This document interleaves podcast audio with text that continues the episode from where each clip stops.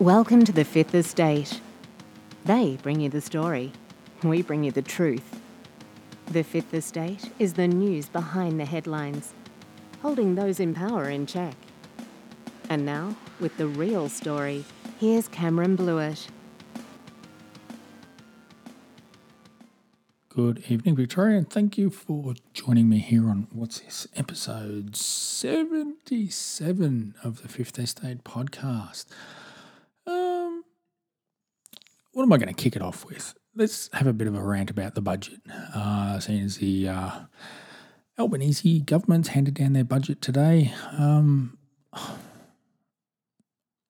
think that we're going to be in for a world of hurt over the next couple of years. Um, it's yeah, it, it's I, I, what do you say? I mean, they're always going to spend money. Labor governments always do, um, and you know, we the the taxpayer, the ones who foot the bill for it.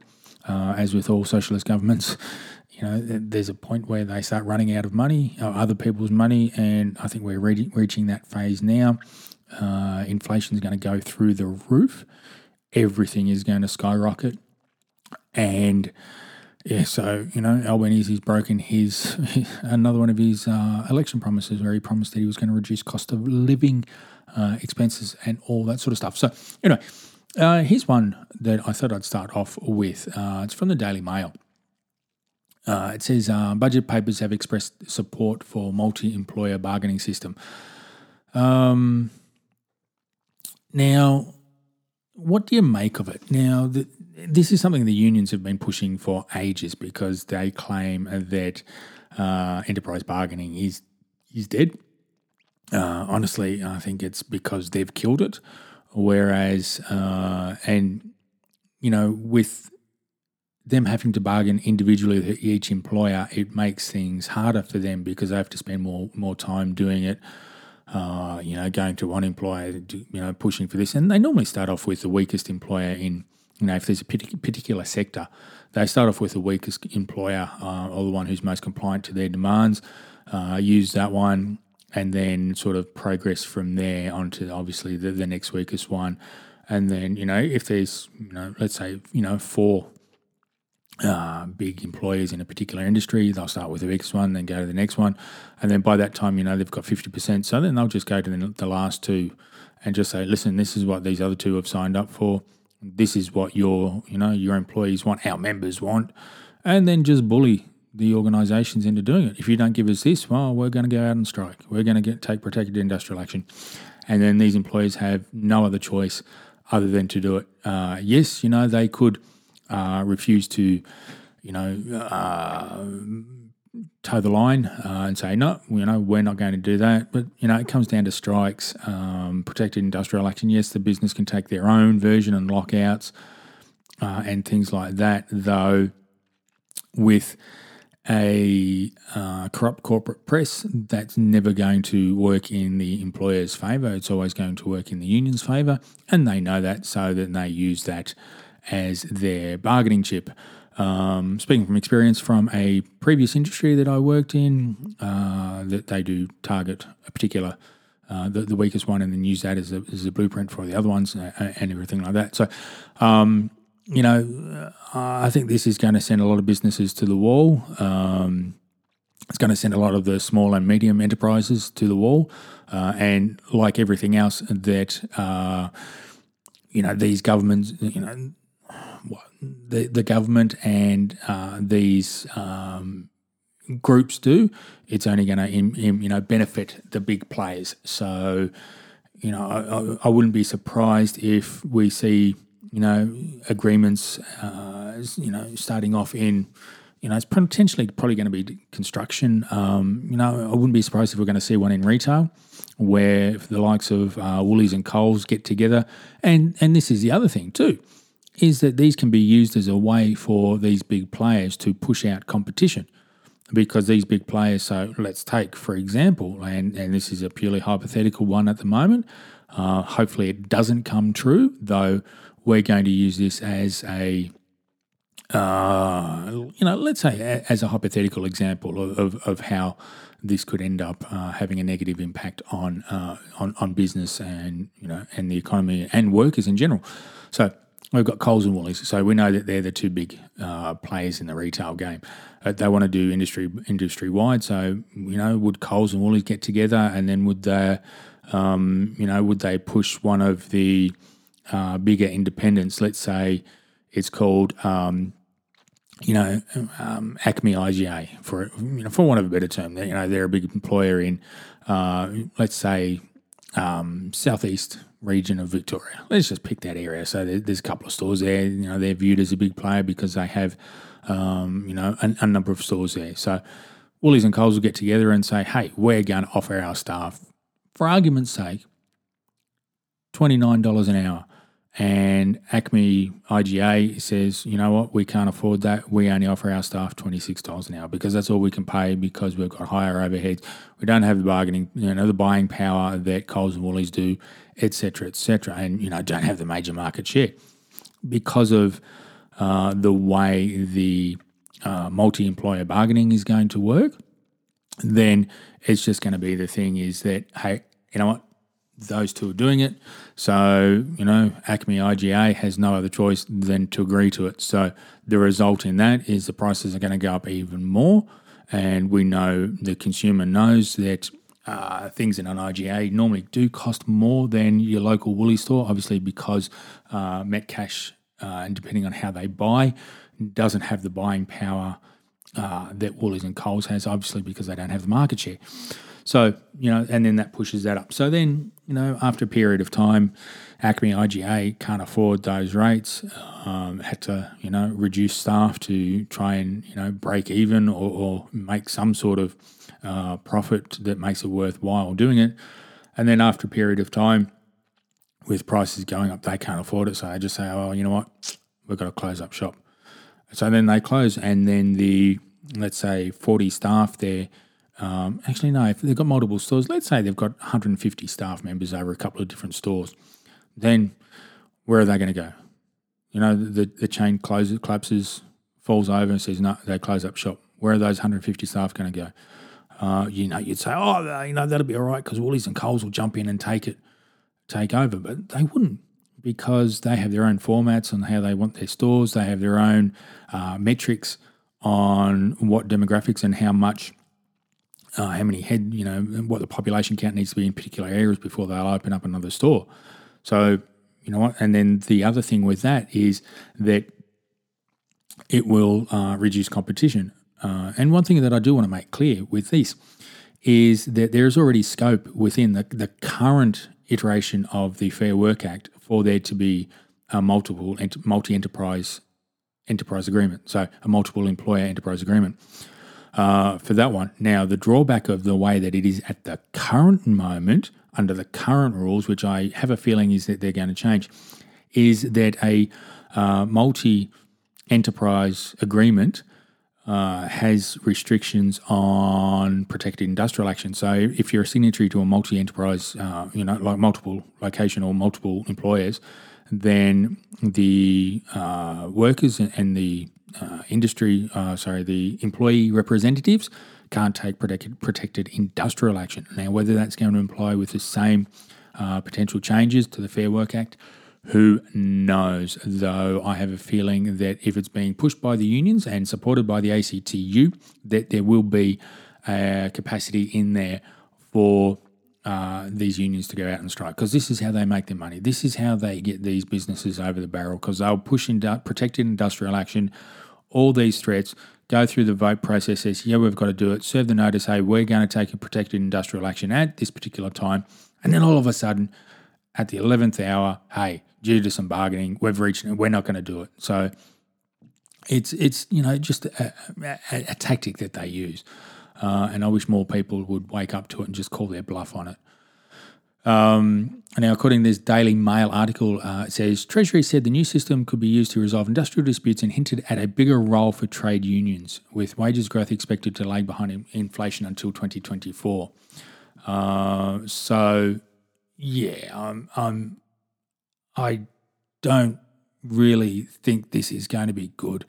Um, yeah, so I think the only if you want your business to be protected, push the the state government, especially if you're in Victoria, to, to get out of the Fair Work Act. Just tell them to repeal the uh, legislation that transferred uh, our Victoria's industrial relations to the Commonwealth.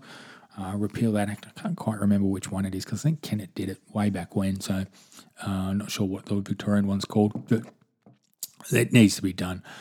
Um, and you know, having any sort of uh, centralized power, which is what's going to happen with uh, industry groups, uh, unions, and even uh, you know the big players in the industry, it's not going to be good any good for uh, workers. It's not going to be any good for consumers, and it's definitely not going to be good for the business owner. So we'll just have to wait and see what happens.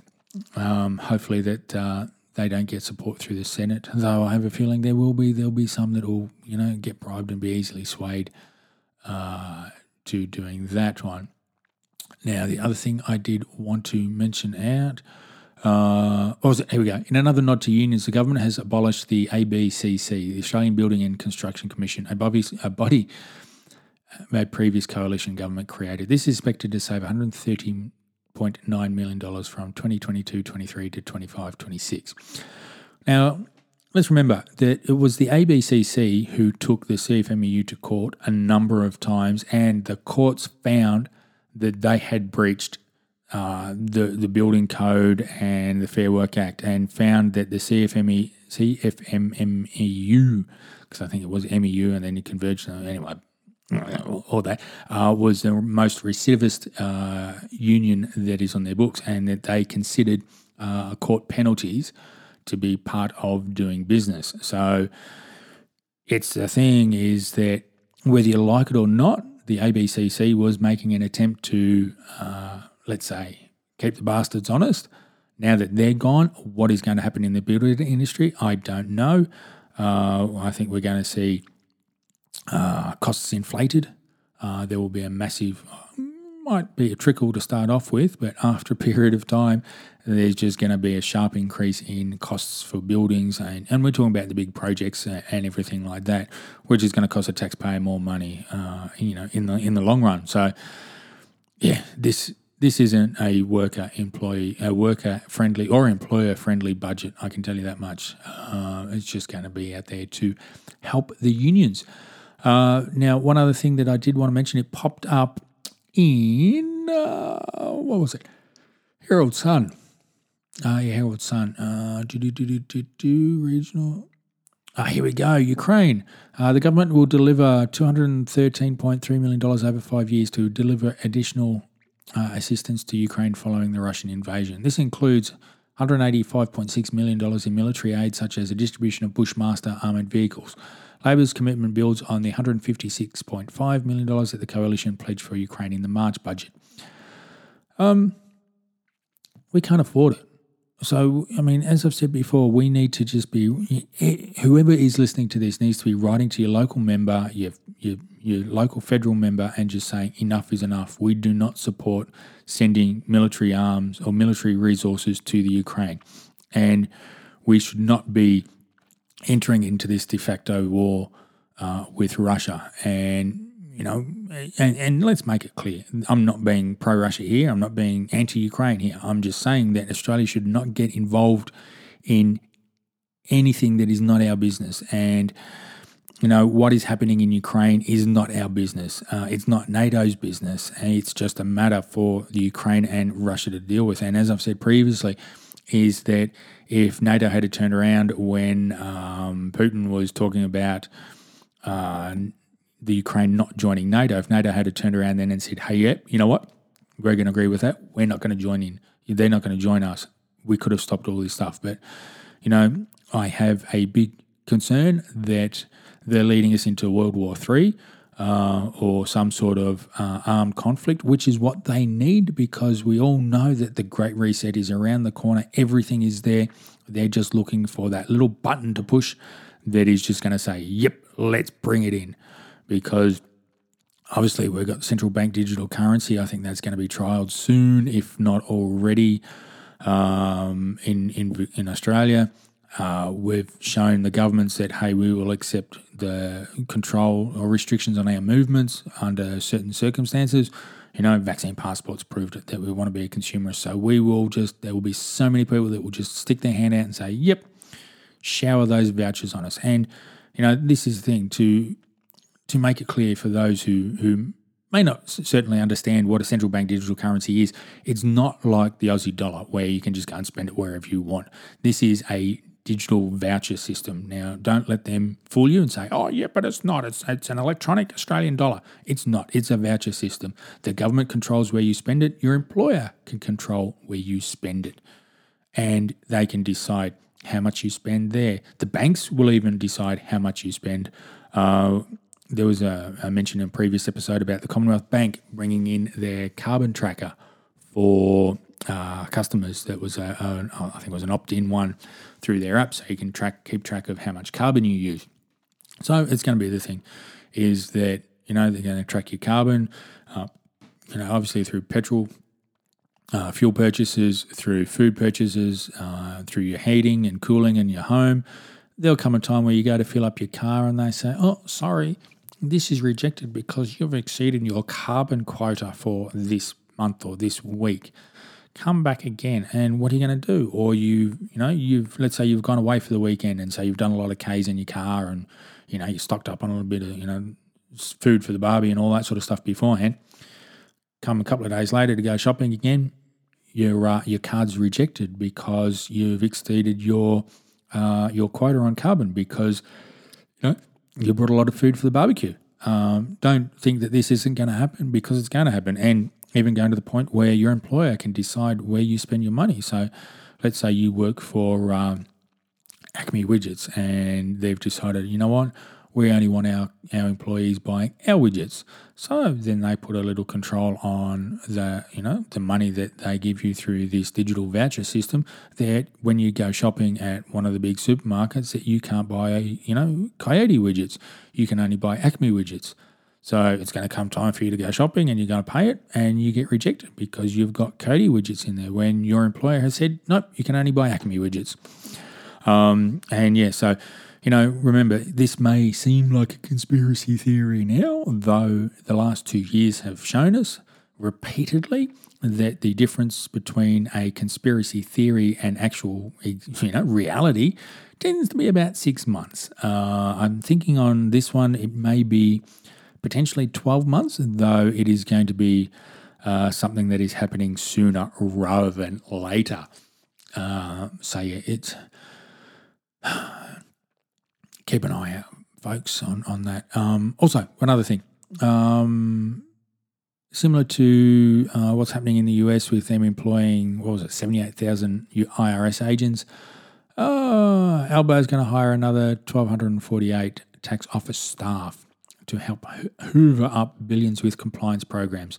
So remember, this is going to be the thing. This is where the ATO will send you a letter saying you owe us this money. And then what are you going to do? Are you going to fight it? Are you going to get audited? Or are you just going to say, yep, you know what, I'll pay it? Um, so, yeah, it says over the next four years, the Albanese government's tax compliance program will reap an extra $674 million in personal tax income revenue by cracking down on dodgy deductions and individuals underestimating their income. Um, so, yeah, the government is spending $80 million over two years on compliance programs, plus another $200 million a year over four years on a specialist, specialized tax avoidance task, task force, which it hopes will bring in billions in extra revenue, revenue from multinationals. Um, all that's going to do is just turn around and have them say, nope, we're going. Bye bye.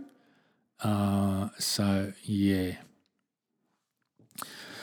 It's, yeah this is it. They're coming for us, and it, it's the thing is that yeah, um, hmm.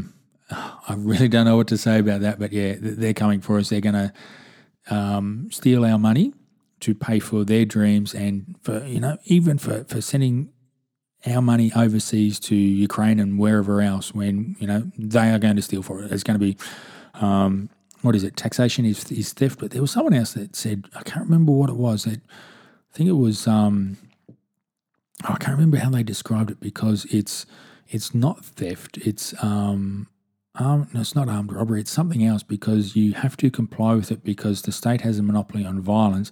And if you don't comply with them, then they, you know, the state will commit an act of violence against you. Um, so it was, um, I can't remember what term that they used, sir, but you know, it'll, it'll probably come to me after I finish recording this uh, for that one. So yeah, this is the thing. It's, yeah, we're screwed, folks. Um, I think that's the only way of saying it um, you know, and, until we can kick these buggers out. Um, uh, what else is there about the budget? Anything else? Um, Australia's cost of living is set to worsen with power prices expected to surge by 54%, uh, 56% and petrol and fuel costs to increase by double digit figures. Shit. The highest inflation in 32 years means Australians will see their wages continue to go backwards in real terms to at least 2024 as pay levels fail to keep pace with consumer ri- rising consumer prices and utility bills. Um,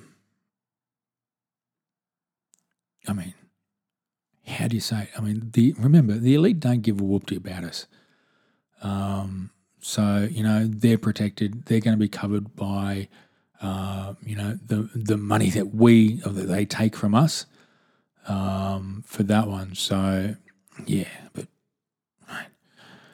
it's coming, folks. I mean, um, it, it's going to be something that we do need to watch out for. Um, start being a bit more frugal with your spending now. Um, so yeah, it, it's yeah, it's coming, folks. Just do what you can to keep yourself safe and um, protect yourself as much as you can. Uh, so anyway, moving right along, thanks to Daily Mail again. Uh, this came out yesterday. Uh, outrage as United Nations shows up unannounced to um, shows up unannounced to Australia's prisons for oh, for random inspections. Go to Saudi Arabia instead, where they still put people to death for being gay. Now, um, I had a rant about this bill that the uh, supposed libertarian Liberal Democrats supported that uh, legislate bill that was passed that allows the corrupt organisation, the United Nations, to come in and inspect uh, Victoria's prisons, detention centres, etc., etc. Uh, they tried to do it in New South Wales and Queensland, and they both turned around and said no. It doesn't mention whether they went to Victoria or not, though I have a feeling that they'll wait until the legislation's in force and just say, hey, we're coming out, let's have a look. Uh, so, uh, the article says New South Wales officials blamed their federal counterparts for signing up to an optional protocol on of the Convention Against Torture, suggesting the UN should focus its attention on countries that haven't accepted the international agreement. Uh, 12-day tour was to continue on Thursday, so they've done a tour around different parts of the region. Um, but the UN pulled the plug after being denied access when they showed up at prison facilities in New South Wales and Queensland. Uh, doesn't say how big the delegation was? Uh, Australia signed the optional protocol to the Convention Against Torture under former Prime Minister Malcolm Turnbull. Hey, another thing we can be thankful for. Uh, and this was the first time since it was signed inspectors had visited Australia. So they haven't visitors in what, five years, yet they decided to come now. Um, mm, uh, and of course, people will turn around saying, "Hey, if you've got nothing to hide, why don't you let them, you know, turn up?" Um, I wonder what Australia, this is one of the comments, I wonder what Australia is hiding in its jails that it could not face an independent investigation. Uh, defecting, deflect, I think deflecting onto other people is a tactic the accused use. Okay, Mr. Knight Rider 1. Okay, hey, let's just go and open up your bank account. Let's just go and open up everything of yours. Um, because, hey, if you've got nothing to hide um, for that one. So, as I've said, when the legislation was passed. It's a bad move. It's not something that we should be accepting. And shame on the Liberal Democrats for part, you know helping pass the bill, uh, because as I said, then it legitimises the government's detention program and the Public Health and Wellbeing Act. Also legitimises the prison system as it is and everything like that. And it's you know it, it's not something I thought libertarians would have been supporting. Uh, so Yes. Let's wait and see what happens next year when they uh, decide to come out.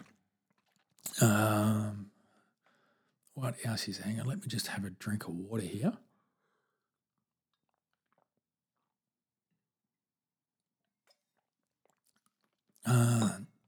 Daily Mail's been um, good source of material lately um, for that one. Now, another one from the Daily Mail. Uh, this, as I've mentioned before, about how daft the HR industry is, and and how I think it's just pointless. It, it's yeah, it, they're. Uh, I think they're creating work for themselves. They're creating, you know, the more that HR does things, the more work that they create for, for themselves. So that you know, they're their own. What is it? Self propagating, whatever it is. Uh, but anyway, uh, you know, and obviously, you know, the the die is under uh, HR, which is the diversity, inclusion, and equity. Uh, but anyway, this one comes into uh, title on this is underpaid employee reveals her plan to complain to HR because her manager wears designer clothes while she struggles to heat her home. But critics say it sounds like petty jealousy. Uh, mum's mother, oh, actually, it's a bit misleading because when you have a look at the main headline, it says woman sparks outrage after complaining to HR because her husband, uh, her uh, manager wears designer clothes. But it says here that they haven't done it. The woman is considering going to HR because her boss wears designer outfits. Uh, anonymous woman from the UK took to parenting forum Mumsnet to garner options on a dilemma, revealing herself and her work colleagues believe their manager is robbing her wealth in their faces amid the cost of living in crisis. Um, what do you make of that one? I mean, um, what would HR department do? Uh, they'd obviously have to consider it. Would they tell her to harden up? I don't know, but it's it's one of those things that you do have to have to wonder. Um, so yeah, it's I don't know, man. I mean, it, it's it's baffling that this even made it as something that was written and people just didn't shut it down and just say harden up. Uh, but anyway, um, it's going to be a period of time where that's going to be able to happen, uh, where you're going to upset someone somewhere because of the clothes that you're wearing um, and all that one.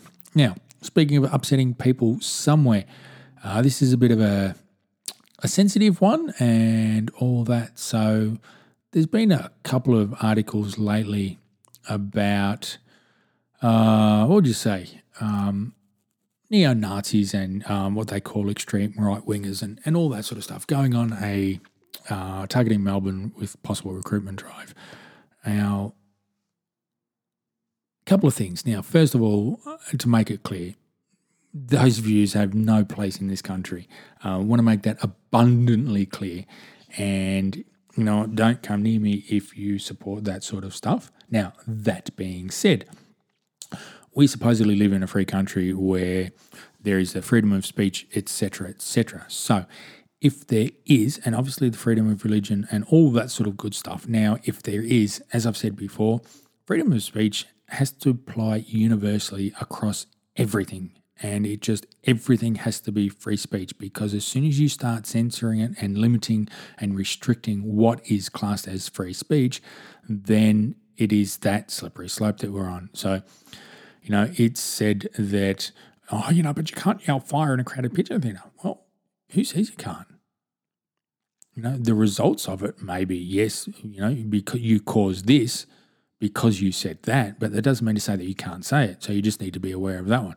Whereas, you know, I, I honestly think let these people have these violent, disgusting views. What people, uh, what everyone else needs to be doing is showing them in the nicest possible way why those views are wrong, and then uh, getting those who are likely to be influenced by those espousing, promoting those views why, you know, get involved with them, engage with them, and show them why going down that path isn't necessarily the right thing to do uh, for that one. So, you know, we're, we're seeing it everywhere. People are becoming disenfranchised. People are, uh, you know, they're, they're, losing hope. They're losing, um, you know, their, their, sense of identity because of anything that you can think of that's going on that's pushed by these totalitarian governments, such as the Andrews regime that we live under in Victoria. And, you know, is it any wonder that these things happen? Uh, because more and more people are feeling uh, left out. They're losing their identity. We know, um, you know, males are being demasculinized. Um, I'll make that up as a word there. uh, for that, so you know, they they people need a sense of belonging, uh, whether it's joining a you know a particular social club, uh, whatever you want to call it. Uh, that gives them some sort of uh, community and some sort of feeling and some sort of self worth. Uh, we all need that. In the old days, it used to be church and, and um, church groups and, and, and, everything like that.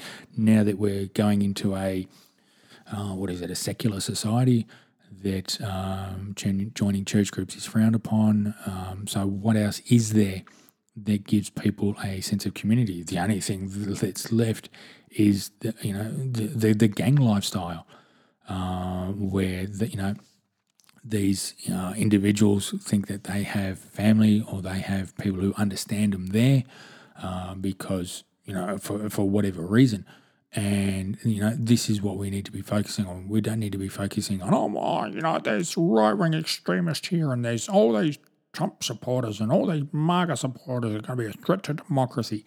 Well, as I've said before, Australia is not a democracy. We're a constitutional monarchy, uh, representative constitutional monarchy. You could say, you could argue maybe by stretching the term that we have a democratically elected representative government, uh, though I think that would be a big stretch because remember the Labor Party got in with, what was it, 32% of the primary vote. Uh, so, yeah, it, it's. Mm, um, but you know, once we vote these people in, then we've got no other input. They pay no attention to to anything that we say. All they do is do what the party wants. So that is definitely not a democracy. Yes, we've voted them to be our representative, but once they're in, they don't give a whoopty about us. Um, but yeah, so I can't have that soapbox again. But you know, this is the thing. I think this is uh, manufactured outrage. Uh, you know, there needs to be uh, people fearing these things. Um, uh, you know, so then obviously the, the corrupt corporate press is helping push that so that, you know, oh, we need to, oh, you know, there's all these, you know, right wing extremists over here. So, oh, how are we going to target that? Oh, let's give more money to the police. Let's give more money to the AFP. Let's give more money to ASIO to combat that. Um, so, I mean, it, it's the thing. What is it? Um, uh, demand is outstripping supply at the moment uh, for with regards to that. Um, yeah, sure, there may be handful of people here, there, and everywhere, and, and especially online that, that have those views um, for that one. But yeah, I, I, I can't see it being something that any you know that we should be concerned of. And and this is the other thing. Um, why are we being upset by something that someone says? Or some graffiti that someone's left. Uh, you know, I'd be more concerned when there's groups of them walking down the street, knocking on people's doors. Um, you know, hang on, who did that in the past? Oh, that's right. Victoria Police did it with the Australian Defence Force. Walked down the streets in groups and knocked on people's doors and made sure they behaved and checked to see that they were home. So, uh, you know what? I'm more scared of that than I would be of, of any you know, right wing extremists doing whatever they want um, because remember, the state has a monopoly on violence, and yeah, it, it's it's the thing. So I, I, think this is a manufactured crisis. Uh, we know that the watermelons have been pushing that a lot uh, with their parliamentary inquiry uh, for that.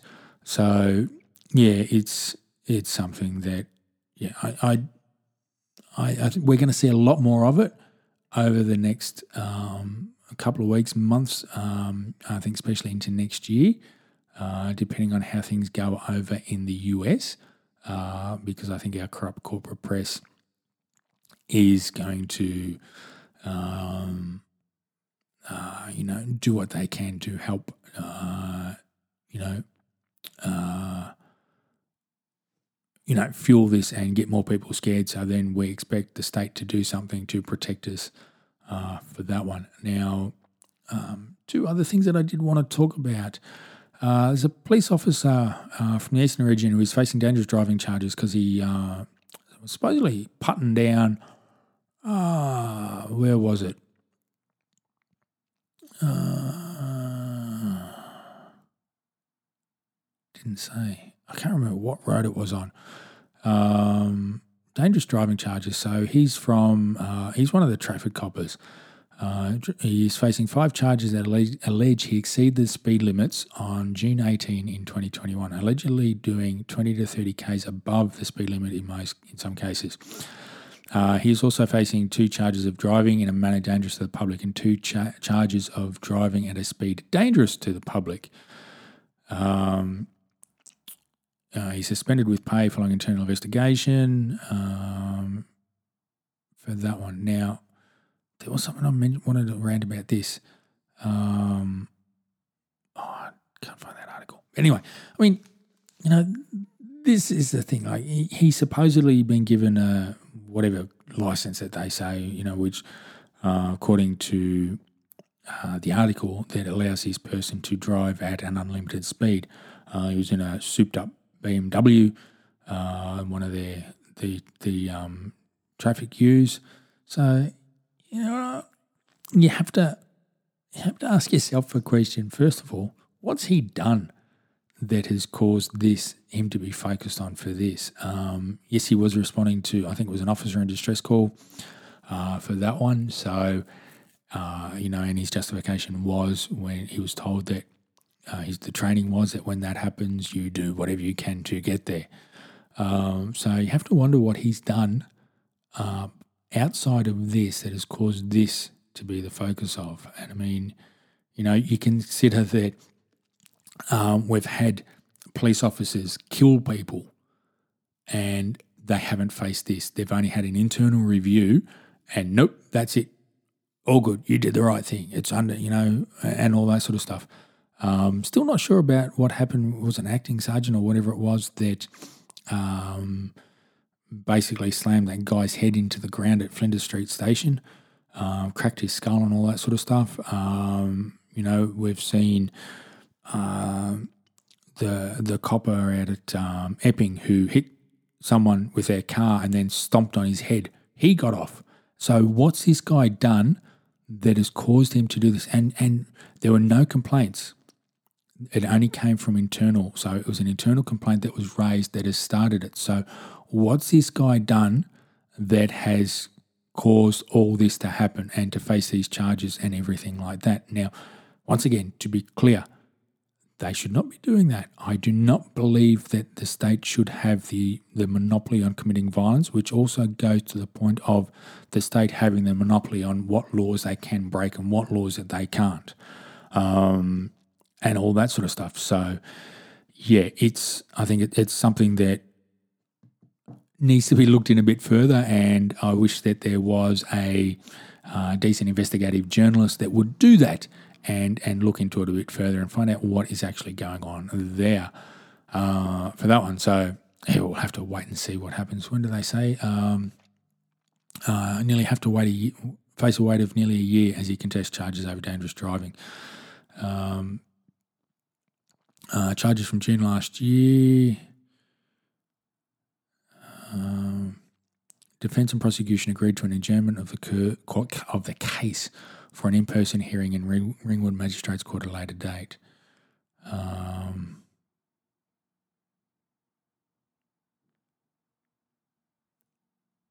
case was adjourned from October 17 to 19 next year. So, mate, that's a long wait um, for that one. But anyway, uh, moving on, talking about ESG as I was talking about earlier on, um, in line. Actually, no, it wasn't ESG. It was the central bank digital currency. Now, the other thing that is going to be reliant upon that one is the uh, government digital ID. Now, you can't have a uh, central bank digital currency without any, some sort of universally accepted government ID which is where the Medibank hack comes in. So we've seen the Optus one, now we've got the Medi- Medibank one. And don't be surprised if there's a couple more big names that pop out over you know the next month or so. Um, that's going to push people to saying, "Hey, we need some sort of uh, system where we can give our ID to one source and then that source confirms our identity with whatever else. And lo and behold, it's going to come out that, hey, we have this digital identity, bill you know, app or whatever it is that you can just sign up, confirm your identity with us, and you know anytime you go and start a new, you know, open up a new bank account, you don't have to take in your hundred points of ID. All you have to do is show them this, and our API or whatever it is will line up with that. And then you know, changing phones, don't worry about hundred points of ID. Just you know, sign up and show them your app. Um, so that's going to happen, and people are going to jump on that because oh, you know, we'll protect your information. We will protect it. We won't get hacked. And yet, yeah, the AFP got hacked. So who's to say that long it's going to be before the federal government gets hacked? So um, this is all part of the plan, folks, and we need to start waking up now and pushing back and saying no, regardless of what happens. And the other thing, um, start protecting your ID, start protecting your identity, start protecting things um, in ways that you can. And that's obviously through VPNs and, and um, protected messaging and all that sort of stuff. But, mate, you need to get out there, you need to protect yourself. Um, how you do it when you need 100 points for things, mate, um, just decide on, on what information that you are prepared to have compromised before you give that to them. Um, so that's the thing is that you know there's that old uh, adage is that um, you know the, the easiest way, the, the, the best way to keep a secret is to tell no one, um, and that you know if you do tell someone a secret, you know you be prepared for it to be shared. Um, for that one, I mean, how that goes, I probably massacred that. So, but anyway, um, yeah. So I think we need to start paying attention and, and putting pressure on the government to um, avoid this central bank digital currency because it's coming. Um, yeah, so anyway, um, going to wrap this one up now. Oh, 40 minutes. Bit of a longer rant today. Um, now, over the next couple of days, weeks, and whatever else it is, uh, I am reaching out to uh, candidates who are running in the Northeast Metropolitan region uh, in the upper house for uh, the Victorian state election. I'm going to reach out to other candidates as well though I'm, you know, I live in, in that region, so they're the ones I'm going to be focusing on, uh, having a chat to them to see why I should vote for them uh, and all that sort of stuff. Reached out a couple so far. Honestly, I'm not going to hold my breath for any of them to turn around and say, hey, yes, I'll talk to you. Um, don't get me wrong, I'll be surprised if they do, and, I'll, and it will be a respectful discussion uh, with them. Uh, if they do, though, be warned, it, it's not going to be, uh, you know, blowing wind up their Khyber and all that sort of stuff. Um, I don't care who it is. Uh, they're going to have awkward questions asked. Uh, whether they answer them or not, well, that remains to be seen. Um, I have a feeling that uh, some of the questions that they won't answer because they won't understand or they won't know the answer to. And if that's the case, then that's a bad, um, uh, you know, a, a, bad thing for them um, because it shows them that they're not prepared. Um, and you know, it's not going to be you know little bizarre questions because you know like how are you going to protect this you know the grey-footed wombat who lives in whatever region it's not, not going to be anything like that it's going to be questions that are relevant to um, you know the average victorian you know at, at this election so uh, if you do have any questions that you would like us, I'm, I'm, you know, I've got a couple, but I do want to get a couple more from listeners. So um, feel free to send them across. Uh, email to me. That's uh, Cameron at the fifth estate. Uh, for that one now, if you do want my, you do want to send it encrypted, I do have a public key uh, that you can find on what is it, Keys GPG or something like that. Hang on, let me dig that one up. Because uh, I use, what do I use? I use uh, the GNU GNU PGP. Um, uh, what is it, GPG, uh, GPG keychain uh, for that one. So you will find, uh,